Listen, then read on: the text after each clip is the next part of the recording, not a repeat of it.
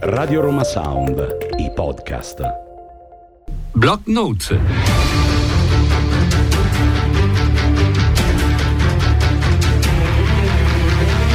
Notizie, appunti, commenti e riflessioni a cura di Federico Tantillo. Una produzione Consorzio Age.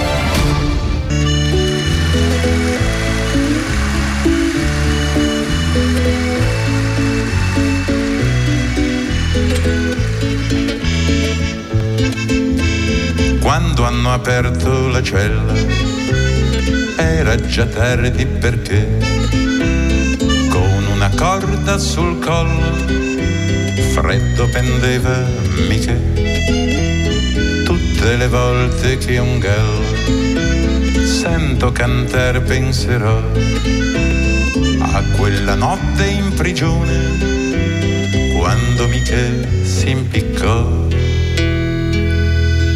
Stanotte Michele sei impiccato ad un chiodo perché non poteva restare vent'anni in prigione lontano da te. Io so che Michele ha voluto morire perché ti restasse il ricordo del bene profondo che aveva per te seppure Miche non ti ha scritto spiegando perché se n'è andato dal mondo, tu sai che l'ha fatto soltanto per te. Vent'anni gli avevano dato, la corte decise così, perché un giorno aveva ammazzato chi voleva rubargli marito lo avevano perciò condannato. Vent'anni in prigione a marcire, però adesso che lui si è impiccato, la porta gli devono aprire.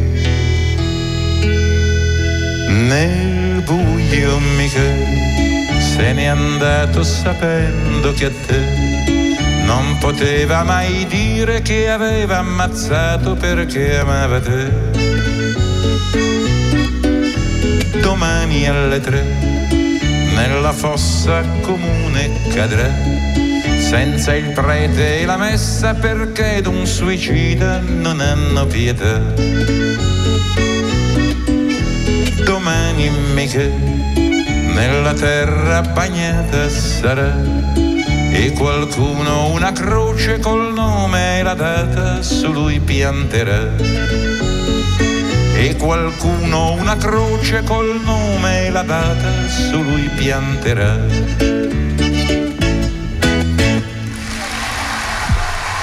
Molto bene, nuovo appuntamento con Block Notes, molto bene, insomma, fino a un certo punto perché il testo della canzone non è proprio di quelli, malgrado la, l'andamento tipo mazurka, insomma, abbastanza, abbastanza quasi allegro, sì, una ballata eh, precisa Francesca Tessitore che saluto dalla postazione di Buongiorno regia. Federico. Saluto e ringrazio.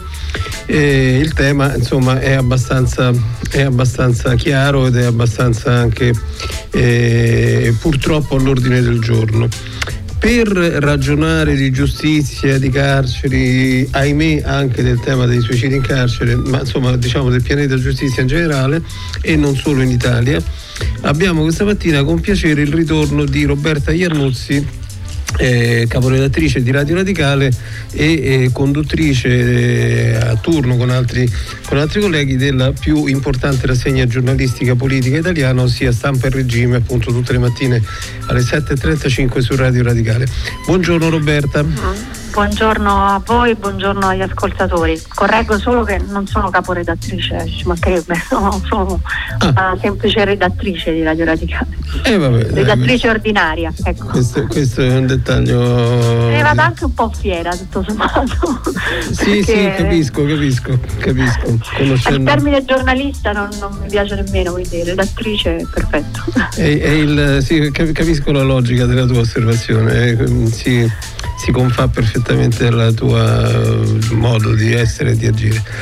Dunque, ehm, Roberta, appunto, la ballata del Michele è una canzone, pensa, del 1961, la scrisse nel 61 Fabrizio De André, poi fu pubblicata come singolo un po' di tempo dopo e, e come album uscì solo nel 66. E lo stesso Mi sembra de... attualissima, tuttavia, incredibile, purtroppo. incredibile, sì, incredibile. Eh, questa è una versione live degli anni 90, non so se è un concerto del 91, del 96, del 98, insomma comunque eh, in occasione di questo concerto De André raccontò, dice che questa è la mia prima, è la prima canzone che ho composto, dice se non avessi composto questa canzone probabilmente sarei diventato un, un pessimo o, un, insomma, o un oscuro avvocato penalista perché evidentemente era appassionato di vicende giudiziarie. Fortunatamente certo incontrai i fratelli Reverberi, Gianfranco e Giampiero Reverberi, e con Giampiero scrisse questa canzone cioè, e, sono, e, e, e, forse sono, ho fatto meglio a diventare un discreto cantautore. un discreto sì. cantautore. Chi lo sa, magari anche come penalista sarebbe stato fatto oscuro, ma sarebbe stato un discreto se non ah, illustre. Non so, non magari so. un ministro della giustizia, ecco. Non lo so. Io, per il nostro paese. Da, da ragazzino. Vista la sua sensibilità e che altri non hanno mostrato insomma. Eh sì, non so se fare l'avvocato. Il curriculum. Mm. Non so se fare l'avvocato, non so se per fare l'avvocato, soprattutto penalista, la sensibilità aiuti o meno, non sono in grado di valutarlo dal poco. Eh, insomma, bisogna anche essere un po' come i medici, insomma, bisogna sì poi avere anche un po' di pelo sullo stomaco perché eh, le situazioni eh, sono talmente eh. terribili. Diciamo questa che... settimana abbiamo avuto tanti esempi che, esatto. eh, drammatici sì, in sì, un no. senso o nell'altro. La, la situazione... Diciamo, in un senso che, che gli ascoltatori mm. magari possono capire più facilmente e in, invece eh, in altri versi magari meno immediati diciamo, sì. per l'opinione pubblica, però altrettanto gravi, ce ne sono stati diversi esempi. Non so se, se c'è qualcuno che, da cui vuoi partire. Guarda, io farei così, siccome purtroppo la puntata è iniziata con leggerissimo ritardo, farei questa, ti propongo questo modo di procedere. C'è un servizio molto breve di circa un minuto, eh, sì. proposto proprio ieri dalla TV della LUMSA, dell'Università LUMSA, LUMSA News eh, che parla dei suicidi in carcere nel 2024, quindi ad appena un mese dall'inizio dell'anno c'è già il problema dei suicidi in carcere. A questo eh, servizio noi potremmo ascoltarlo, poi andiamo in pausa pubblicitaria perché siamo purtroppo già alla prima pausa pubblicitaria, purtroppo per l'andamento della trasmissione, non per gli inserzionisti ovviamente. E nel secondo blocco eh, appunto cominciamo a ragionare con te su, a partire da un dato numerico, ma insomma secondo me c'è molto più dei dati numerici su cui riflettere. Se certo. andiamo così? Sentiamo. Va bene. Quasi una vittima in carcere ogni due giorni. È il fenomeno preoccupante dei suicidi negli istituti penitenziari italiani. Sono già 13 casi avvenuti nel primo mese del 2024, quasi il doppio rispetto al 2022, anno in cui era stata registrata la cifra record di 84 suicidi. L'allarme lanciato durante la cerimonia di inaugurazione dell'anno giudiziario a Roma è stato colto anche dall'associazione Antigone che propone misure più concrete. Cercare di facilitare i contatti con l'esterno, i contatti con i familiari, cercare di aprire il sistema anche alla, a, al volontariato. Il sindacato Wilpa Polizia Penitenziaria ha poi ha rivolto un appello al ministro della giustizia Carlo Nordio. Dovrebbero prendere atto di una vera emergenza e quindi non nasconderla e approvare in Consiglio dei Ministri un decreto legge, un decreto carcere. E per il sindacato autonomo della Polizia Penitenziaria OSAP non viene garantita nelle carceri la corretta gestione dei detenuti con un disagio psichico. Per mandare nelle REMS un detenuto ci vogliono fior di dichiarazioni degli, degli psichiatri, cioè uno stato di, di degrado. Ecco, il servizio finisce proprio con un rappresentante dell'OSAP, cioè di un sindacato della polizia penitenziaria, che sostiene anche, anche egli che la situazione è un po' fuori controllo perché tra l'altro le carceri sono piene di persone che non dovrebbero stare in, in, in carcere ma magari sono in trattamento sanitario. E, allora siamo in compagnia di Roberta Iannuzzi eh, che saluto, e, mh, andiamo in pubblicità e torniamo a ragionare di questo tema ma non solo dei suicidi, proprio del pianeta giustizia in generale. Radio Roma Sound, i podcast. Block Note. Bene, seconda, seconda, pagina del block notes di oggi, eh, in compagnia, mm, impostazione di regia di Francesca Tessitore, che saluto per la seconda volta, saluto Grazie. e ringrazio, Grazie. e in, eh, in, compagnia come ospite eh, di Roberta Iannuzzi di Radio Radicale, ci ha tenuto a precisare che lei è semplice redattrice, non caporedattrice, non altro. Eh, per par- commentare eh, appunto le, le, vicende del pianeta giustizia. Siamo partiti dalla dal dato abbastanza sconcertante, soprattutto se raffrontato le dichiarazioni di pochi giorni fa, di non molti giorni fa, del ministro Nordio, eh, proprio circa il problema dei suicidi in carcere. Eh, però io, se tu sei d'accordo Roberta, partirei da qui, ma credo che che poi le sfaccettature e gli spunti di riflessione siano molteplici perché quello non è diciamo quello è il sintomo no? dice c'è la febbre a 40 ma è, il problema è capire perché c'è la febbre a 40 eh sì, il ministro ha detto in sostanza che la febbre a 40 è fisiologica, quindi fisiologica. Mm. insomma ne, sì, facciamoci una ragione, la gente non ama stare in carcere, quindi il suicidio diciamo, è una reazione. Mm, sì. ecco, quindi eh, già questo diciamo mi la, sembra abbastanza preoccupante. La versione non poetica della, della, della ballata del Michele. Eh, esatto. e, e, poi sì, se vogliamo stare alla, all'attualità abbiamo tanti, tanti, esempi, abbiamo visto il carcere ungherese ecco. eh, questa settimana con appunto la detenuta che viene portata con il guinzaglio alle manette ai piedi, alle mani, eh, insomma le catene. Però è una situazione naturalmente estrema ed è assurdo che, che avvenga nell'Unione Europea oggi c'era la proposta di René Testa che oltre ad essere la tesoria del Partito Radicale è anche la garante per i detenuti della Sardegna sì. che diceva facciamo una carta europea dei diritti del detenuto, insomma delle condizioni minime eh, per, per, la civiltà diciamo, nelle carceri.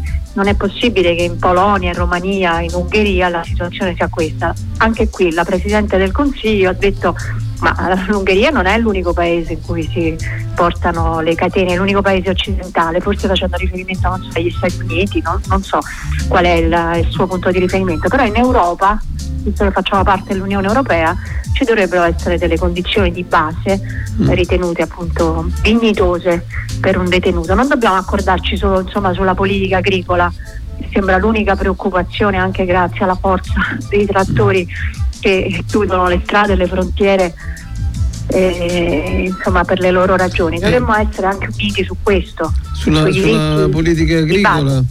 Eh, sulla politica agricola io direi una cosa velocissima, non, non ti voglio togliere tempo né deviare Prego. dal discorso principale, ma ieri ehm, non ricordo esattamente chi, però un esponente moderato, non un pericoloso eversore, de- non mi ricordo bene chi, ha detto, dice ma... Ehm, ah no, l'ha detto Riccardo Maggi, adesso mi stavo ricordando, è proprio un po', un po', almeno ho visto un post Instagram di Riccardo Maggi, dice, ma insomma qui praticamente eh, eh, se un ragazzo di 20 anni, per carità, sbagliando, facendo cose così, eh, protesta per il... La, la, la, il cambiamento climatico anche in maniere insomma sicuramente non, non eh, del tutto consone, no? si, si, riferiva evidentemente a ultima generazione, a queste, a queste contestazioni qui, si, si, si, incardinano reati che prevedono anni e anni di detenzione, insomma sembrano esatto, dei sì, pericolosi. quello che abbiamo pensato tutti. Esatto, sì. però se... C'è un'indignazione, al di là diciamo, dei reati, poi c'è un'indignazione generale perché hanno bloccato l'autostrada. Se sei agricoltore vuoi mettere a ferro a fuoco le frontiere, vuoi mettere, bloccare autostrade, non succede Abbattere nulla. le statue, sì. Eh, puoi fare qualsiasi cosa un po' singolare questa cosa, sì. È perché il contadino viene percepito come eh, eh, insomma, chi fa un mestiere fondamentale per,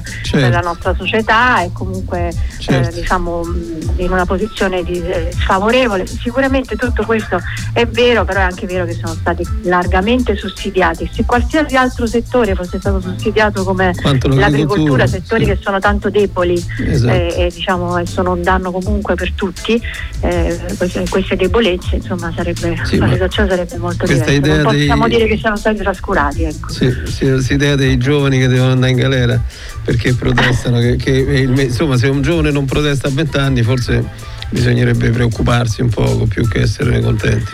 Se, eh, se gli agricoltori danno fuoco alle cose in autostrada va tutto bene. Evidentemente siamo dentro una situazione un po' surreale. E tra l'altro il giovane diciamo, potrà essere considerato un pazzo, uno stupido, però comunque protesta per quello che è un ideale diciamo, che, di protezione generale. Diciamo, certo. Il cambiamento climatico colpisce tutti, non solo i ragazzi. Non solo, per protesta, per, protesta, per, un qualcosa che è assolutamente oggettivo e, e, e, e ormai diciamo per la comunità scientifica tutta è un dato non contestabile. Eh, ce l'abbiamo diciamo questa splendida giornata di, di febbraio sì. che siamo fuori qui a Roma, sì. eh, insomma la dimostrazione è un mese che è così, che c'è sì, il sole, è stupendo però eh, poi ci sono anche i problemi. Ci sono altri problemi. In sì. montagna e vedere insomma, la neve, la, le condizioni della neve anche a 2000 metri quali sono in questa certo, stagione. Certo. Comunque no, torniamo, torniamo al problema della giustizia. Pensa che sul, sul, tema della giustizia e, della, e del fatto che do, dopo sentiremo un, un servizio, un'intervista a Hermes Antonucci, tuo collega del Foglio che si occupa in maniera molto... Bravissimo, lui è eh, bravissimo. Sì, sì, sì, sì, che commenta proprio a proposito del fatto che non è che in Italia noi siamo meno esperti quanto a catene eh, da, da mettere... No, sicuramente non siamo, non siamo, meno esperti, ma poi diciamo al di là del, del carcere, delle catene, cioè da c'è proprio un malcostume politico che riguarda la giustizia, perché sì.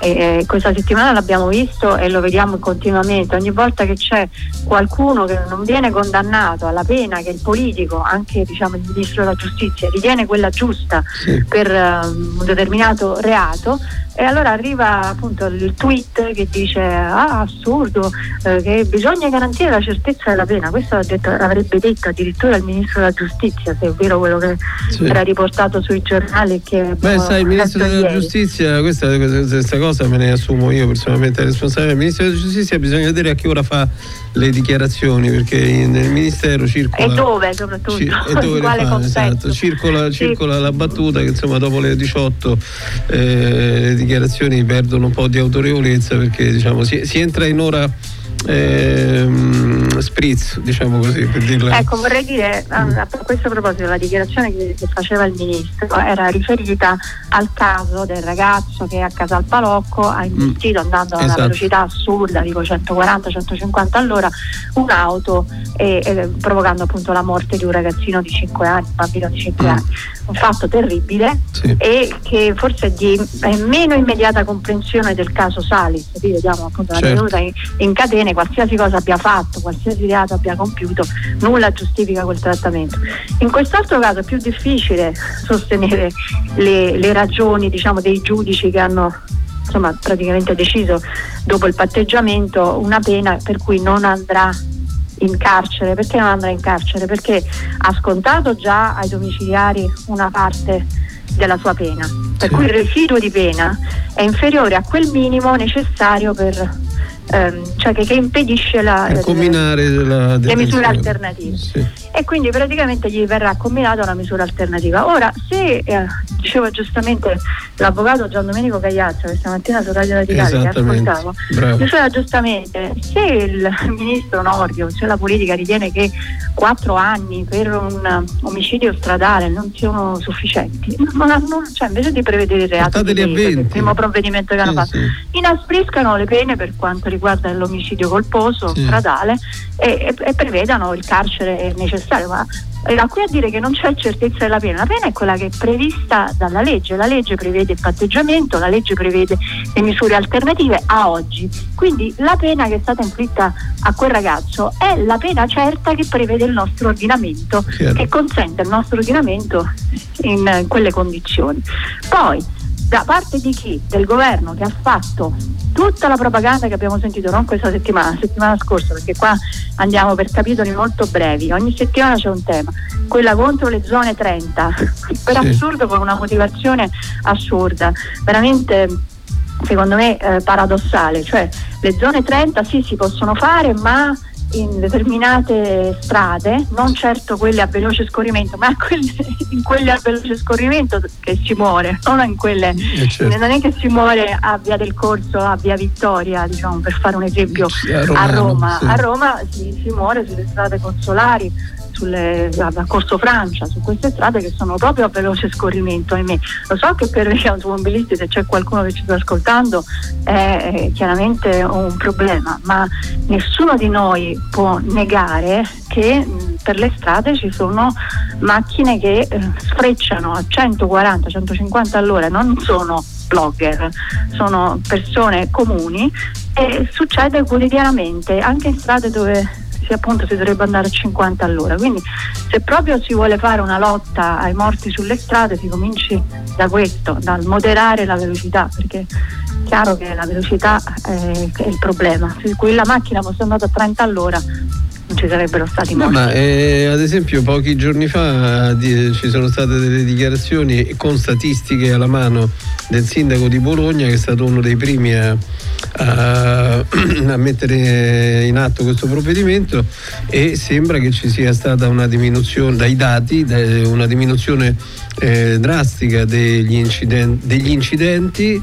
dei morti, dei pedoni morti, degli incidenti stradali, dei morti eh, che, che, conducevano comunque erano in macchina. Quindi voglio dire, se i dati eh, danno dei risultati così evidenti e chiari, forse sarebbe anche il caso che chi eh, ricopre cariche di governo smettesse di commentare ciò che avviene ma pensasse a legiferare come si deve. Purtroppo è impopolare, impopolare per no. il loro tipo di elettorato, che è un elettorato soprattutto che vive nelle province, che certo. vuole muoversi agevolmente, chiaramente in auto, viceversa l'elettorato si presume, eh, se questi sono stati fino ad oggi diciamo, le analisi del voto, nelle città, soprattutto nelle grandi città, nel centro delle grandi città, mm. è più orientato a sinistra e quindi più disposto ad andare a piedi, prendere i mezzi pubblici, eccetera. Viceversa l'elettorato di provincia eh, vai a dire che deve andare a 30 all'ora, eh, insomma, o pensa ai tassisti, i tassisti sono sono i primi appunto a lamentarsi sì, sì, dicendo che chissà quale danno ne avrebbero Ma se andassero a 30 all'ora. Eh, il danno forse ce l'ha il passeggero che ci mette, paga un po' di più perché il tassì ci mette un po' di più a fare il tragitto. Eh, semmai, l'eventuale semmai danno, sì, esatto. Ma poi cioè, insomma, io sono stata qualche mese fa a Londra dove c'è un governo conservatore da 12 anni esatto. e lì eh, ci sono le zone 30 anche a Londra eh, anche nelle, nelle, altre città di, della Gran Bretagna eh, perché sennò si diceva vabbè però il sindaco però non è conservatore no però insomma questo è lo, è lo spirito delle grandi città eh, ci sono meno macchine ovviamente girano meno macchine quindi anche i taxi diciamo ne beneficerebbero perché certo. sarebbero i soli almeno nel centro diciamo a, a, o poche altre macchine insomma che a muoversi un'altra cosa volevo dire sull'ONU un'altra cosa che è una battaglia che chissà se magari qualche ministro di questo governo può sposare, che è una battaglia del governo conservatore britannico, quindi di Rishi Sunak, dicono anche a scopi elettorali. Eh, perché l'opinione pubblica è tutta con lui ed è con lui anche il Partito Laburista, è quella per eh, il, non il divieto di fumo, il divieto di vendita di sigarette a tutti coloro che sono nati dal 2009 in poi. Da oggi e per sempre, quindi una cosa simile stata, a quella che è stata fatta in Nuova Zelanda. In pratica chi è nato dal 2009 in poi non potrà, chi ha 14-15 anni oggi, non potrà mai fumare in Gran Bretagna. Ed è una legge che si propone di fare e che probabilmente passerà quest'anno prima delle elezioni, mm. appoggiata anche dall'opposizione. Oddio, questa mi sembra vagamente proibizionista. Eh, Assolutamente proibizionista, tra l'altro in un paese eh, che è diciamo, patria del liberalismo e eh, delle libertà e che invece eh, un, un riunisce conservatori e laburisti su, insomma, su, questo tema che è molto sentito dall'opinione pubblica e che qui mi pare non venga affrontato. Mm. Eh, soprattutto c'è la lotta alle sigarette elettroniche che, che nascevano come sì. un succedaneo del fumo per smettere in sostanza di, di, fumare o comunque per fumare qualcosa di meno dannoso che sono certo, di, diventate certo. invece uno strumento di ingresso eh, nel mondo del, del fumo de, dei ragazzini anche molto piccoli all'età insomma di 11-12 ah, anni sì, sì, sì, vengono attratti da queste sigarette usa e getta dannose anche per l'ambiente. Dannose anche per l'ambiente, sì. Senti, eh, siamo giunti al secondo clock pubblicitario. Io vorrei tornare nella, nell'ultima parte anche perché mi sa, ho ascoltato Gian Domenico Cagliazza come te, tu lo ascoltavi da casa, io dalla macchina, che, che ho percorso tutto, tutto l'itinerario rigorosamente a 30 orari. E, e, sarei arrivato alle 10 ma guarda che molte strade sono a 30 orari sì. nessuno lo sa no vabbè però no, la mattina alle 7 e quarto diciamo no scherzavo sui miei arrivi a Scapicollo no ma guarda è, è comune a Roma quindi non sì. capisce, diciamo. comunque dicevo vorrei tornare su un tema che abbiamo lambito in questi, in questi minuti di riflessione cioè quello della indipendenza della magistratura che a seconda dei momenti è un cavallo eh, da, da, da, da, cavalcare o meno. No? Alle eh, volte sembra che i ministri debbano dire ai magistrati cosa fare, poi quando in altri momenti dice no, però la, la magistratura è indipendente, devono decidere loro. Vabbè, veramente eh. ormai alla, alla all'insegna Beh, sono arrivati a dire che anche in Ungheria c'è la magistratura eh, che è indipendente e quindi Orban non è che può fare pressione sui appunto. suoi giudici, sa, salvo so, che... Sono cinque anni che cerca di fare la riforma in quel senso. Vabbè. Il 90% degli imputati nei procedimenti viene condannato. Appunto. Vabbè, no, la separazione dei poteri è un po' più labile. Eh, sì. Torniamo su questi temi dopo la pubblicità, ci, ci ritroviamo in diretta qui da Radio Roma Sound tra pochissimi minuti. Radio Roma Sound, i podcast. Block Notes. Molto bene, terza pagina, terza ed ultima pagina su Block Notes di oggi in compagnia di Roberta Iannuzzi di Radio Radicale che saluto per la terza volta. Buongiorno a tutti. Allora Roberta, ci eravamo lasciati su questo tema della mm, eh, indipendente dopo una, una, digressione sulla questione de, della velocità a 30 orari nei centri abitati eh, che divide le parti politiche, ma insomma eh, era curioso questo atteggiamento di chi governa che sembra una specie di editorialista di ciò che avviene. Sì, di ciò che avviene. sì un editorialista però sì. diciamo smemorato che dimentica quello che ha detto la settimana prima. Ah, no, il tema è prevenire le morti, diciamo, certo. cominciamo ad andare piano. Anche, anche, il giorno prima, sì, sì. E piuttosto eh. che da, diciamo, buttare la via la chiave di coloro che si sono resi responsabili esatto. per l'omicidio colposo, ricordiamo colposo perché non è un omicidio doloso, è colposo.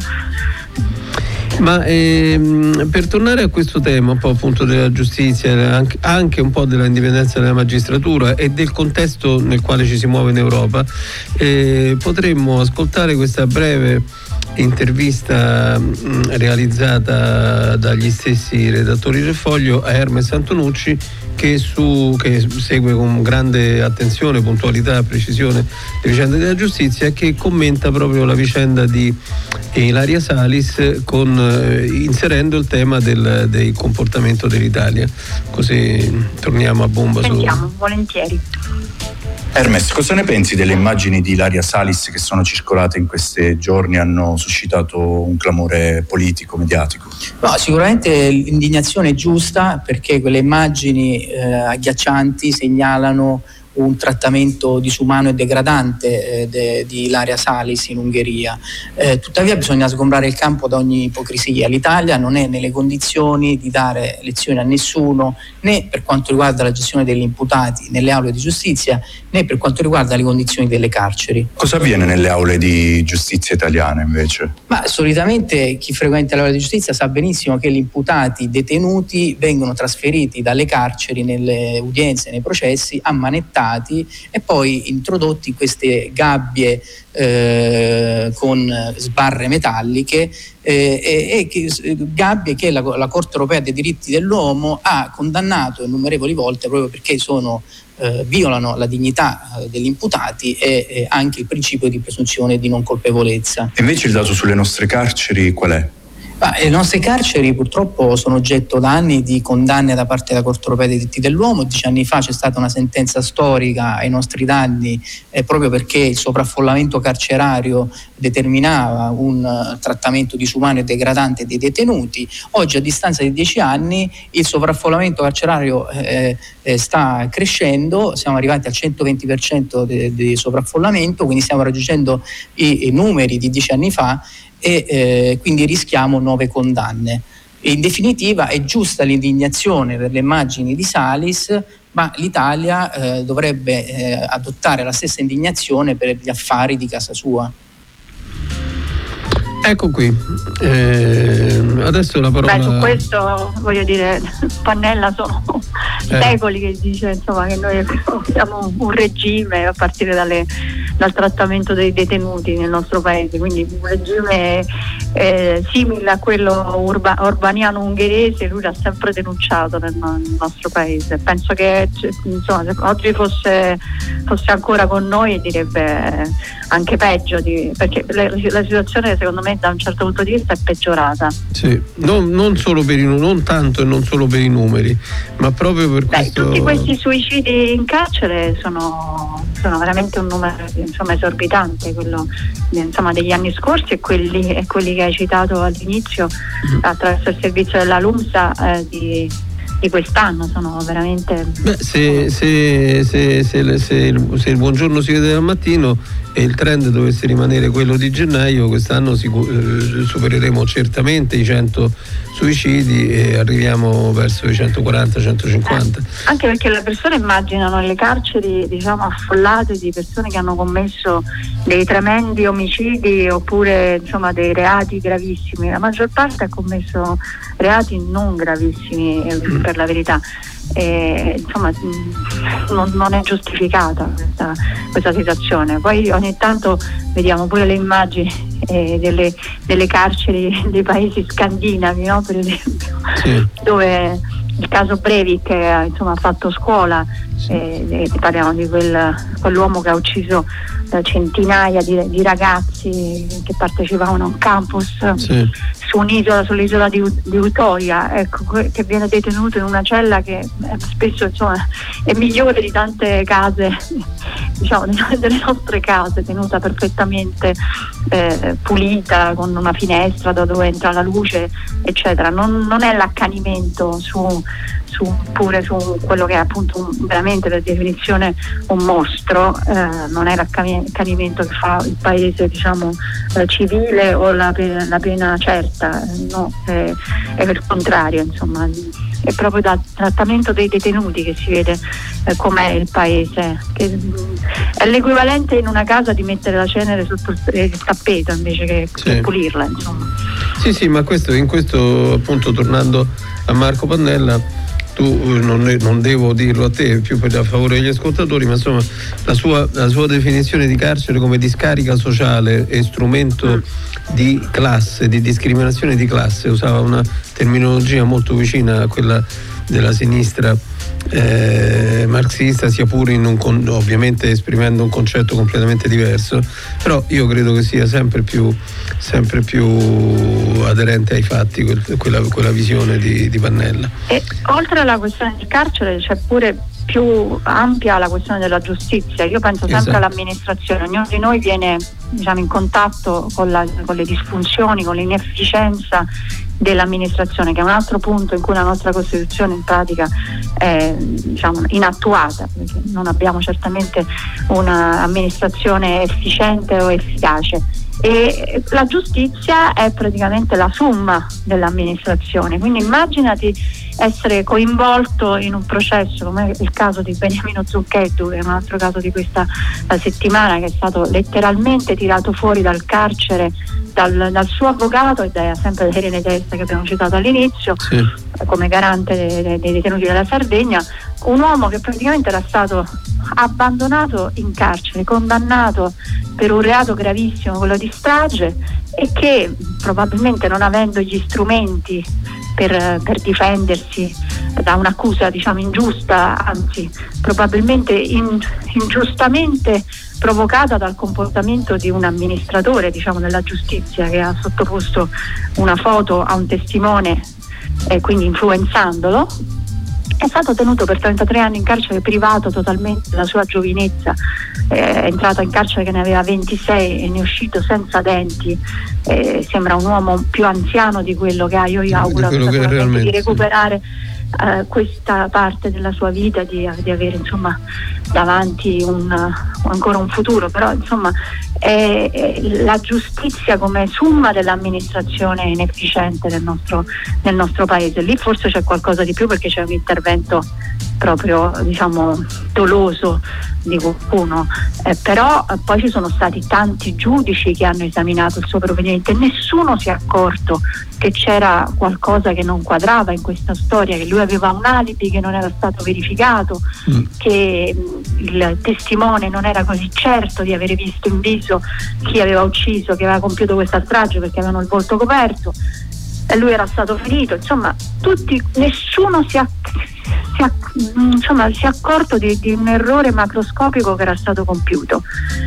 E, insomma immaginate tut- ogni volta che abbiamo un problema amministrativo che in quanto è difficile parlare con lo sportello, con l'impiegato che ci risponde male, che ci tratta male oppure non funziona il computer, bisogna ritornare, eccetera. Ora mettetelo questo, ehm, mettetelo questo a confronto con quella che è la vostra libertà personale, che è la vostra vita e che è messa a repentaglio da un semplice un problema di inefficienza che dovrebbe essere sì. appunto dovrebbe essere eh, assolutamente combattuto quando si tratta di diritti fondamentali. Certo, ricordiamo anche a questo proposito, proprio eh, a proposito della vicenda Salis e de, de, de, della maggior parte di, una, di, un numero enorme dei detenuti in Italia, che si tratta di persone sotto processo non condannate.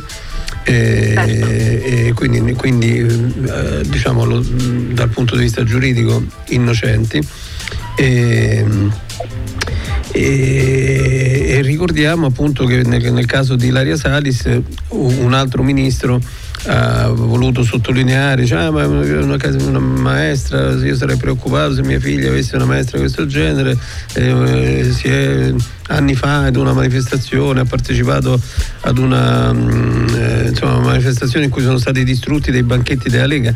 Adesso le immagini. Sì, dimostrano... per quello era stata assolta, no, ma, ma, poi ha partecipato anche a un'altra manifestazione dove invece pare che sia eh, stata condannata per, chi, per so, vilipendio, per aver insultato la, la polizia contro un'occupazione, una, insomma una liberazione di un, di un, luogo che era occupato, qualcosa del genere. Comunque sono tutti reati. Ma le immagini molto... relative a quella faccenda del, dei banchetti della Lega dimostrano che quella lei si era preoccupata no? di fermare, di sì, portare via ragazzi che stavano compiendo gesti del genere. Per quanto riguarda sì, ciò sì, che è avvenuto in Ungheria, le certo. prove sono mo, al momento di, non si capisce quali siano le prove di questa, anche perché non, insomma mi pare difficile che un, non, non, mi Ma sembra un energumeno comunque, che possa procurare danni gravi assolutamente. Comunque in generale quando c'è un ministro che si mette a disquisire con un privato cittadino, per esempio eh, un privato appunto, cittadino appunto. che sta in catene in, Or- in Ungheria no, no, e e con i suoi familiari. È veramente Siamo un, fuori dalla diciamo, un degrado della, della, politica totale Siamo... perché non ti puoi mettere a discutere né con quello che ha come un pazzo alla guida ha ucciso un bambino né ti puoi mettere a discutere con quella che eventualmente avrebbe rovesciato un banchetto della Riga. Sono privati cittadini che tra l'altro sono anche in una situazione delicata di difficoltà eh, eccetera no, il ministro non si occupa del singolo caso il ministro si occupa di questioni generali, le norme giuridiche sono generali, sono di esercitare il potere esecutivo. Sì, sì.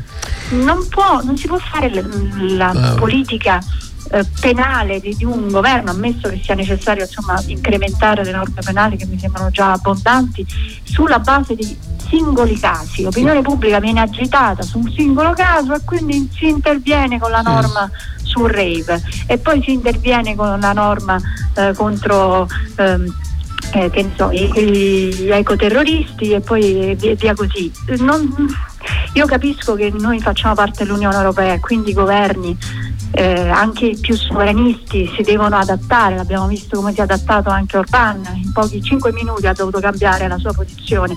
Che quando l'Europa è unita e ha una politica determinata e molti, in molti campi ce l'ha, a partire appunto da, dal bilancio, dall'economia, chiaramente il governo singolo nazionale ha pochi margini di manovra e quindi i margini di manovra del governo che si era presentato come un governo di destra, sovranista, primo governo di destra della storia, alla fine non sono molto diversi da quelli che avrebbe un governo tecnico, il governo Monti o il governo Draghi o il governo certo. di sinistra. Sono gli stessi. E quindi l'unica cosa per cui possono distinguersi è una politica penale diversa, ma sempre nei limiti, perché comunque no, anche loro devono rispettare tutta una serie di carte internazionali. Ci sono i trattati internazionali, e... ci sono i principi esatto. costituzionali, ci sono un sacco di cose.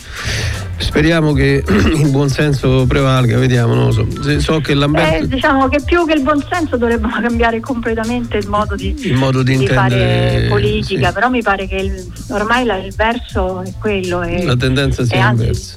La tendenza è quella, finché non ci sarà una rottura con un fatto magari molto drammatico che spero non accada. Eh è certo. difficile che, che, che, che cambi. I prossimi anni probabilmente saranno così. Roberta, siamo giunti al termine di queste riflessioni di oggi. Ti ringrazio moltissimo sempre per la puntualità e la lucidità della, della tua esposizione. Eh, per chi volesse, eh, mi spiace che insomma no, non per tradire le nostre frequenze, però insomma Roberta Iannuzzi è e sulle frequenze di Radio Radicale alle 7.35 più o meno ogni due o tre settimane. Sì, lunedì prossimo, lunedì. Ecco, questa prossima settimana che arriva, eh, se volete ascoltarla anche proprio sue, nella sua migliore manifestazione. Ti ringrazio moltissimo, spero sempre che un, un sabato, magari appena farà meno freddo, riusciamo a stare insieme in studio. Volentieri, volentieri. Grazie a te Federico, grazie a Francesca, grazie agli ascoltatori. Benissimo. buona giornata a tutti. Alla prossima, buon weekend. Ciao Roberto. E allora un ringraziamento anche a Francesca Tessitore in cabina di regia e postazione in regia per la pazienza sempre totale che dimostra e, e se c'è tempo manda, mandiamo il brano di Daniele Silvestri che è un po' in linea con ciò di cui abbiamo trattato le, non mollate le frequenze di Radio Roma Sound perché con la nostra radio come vedete un'altra radio è sempre realmente possibile Radio Roma Sound, i podcast.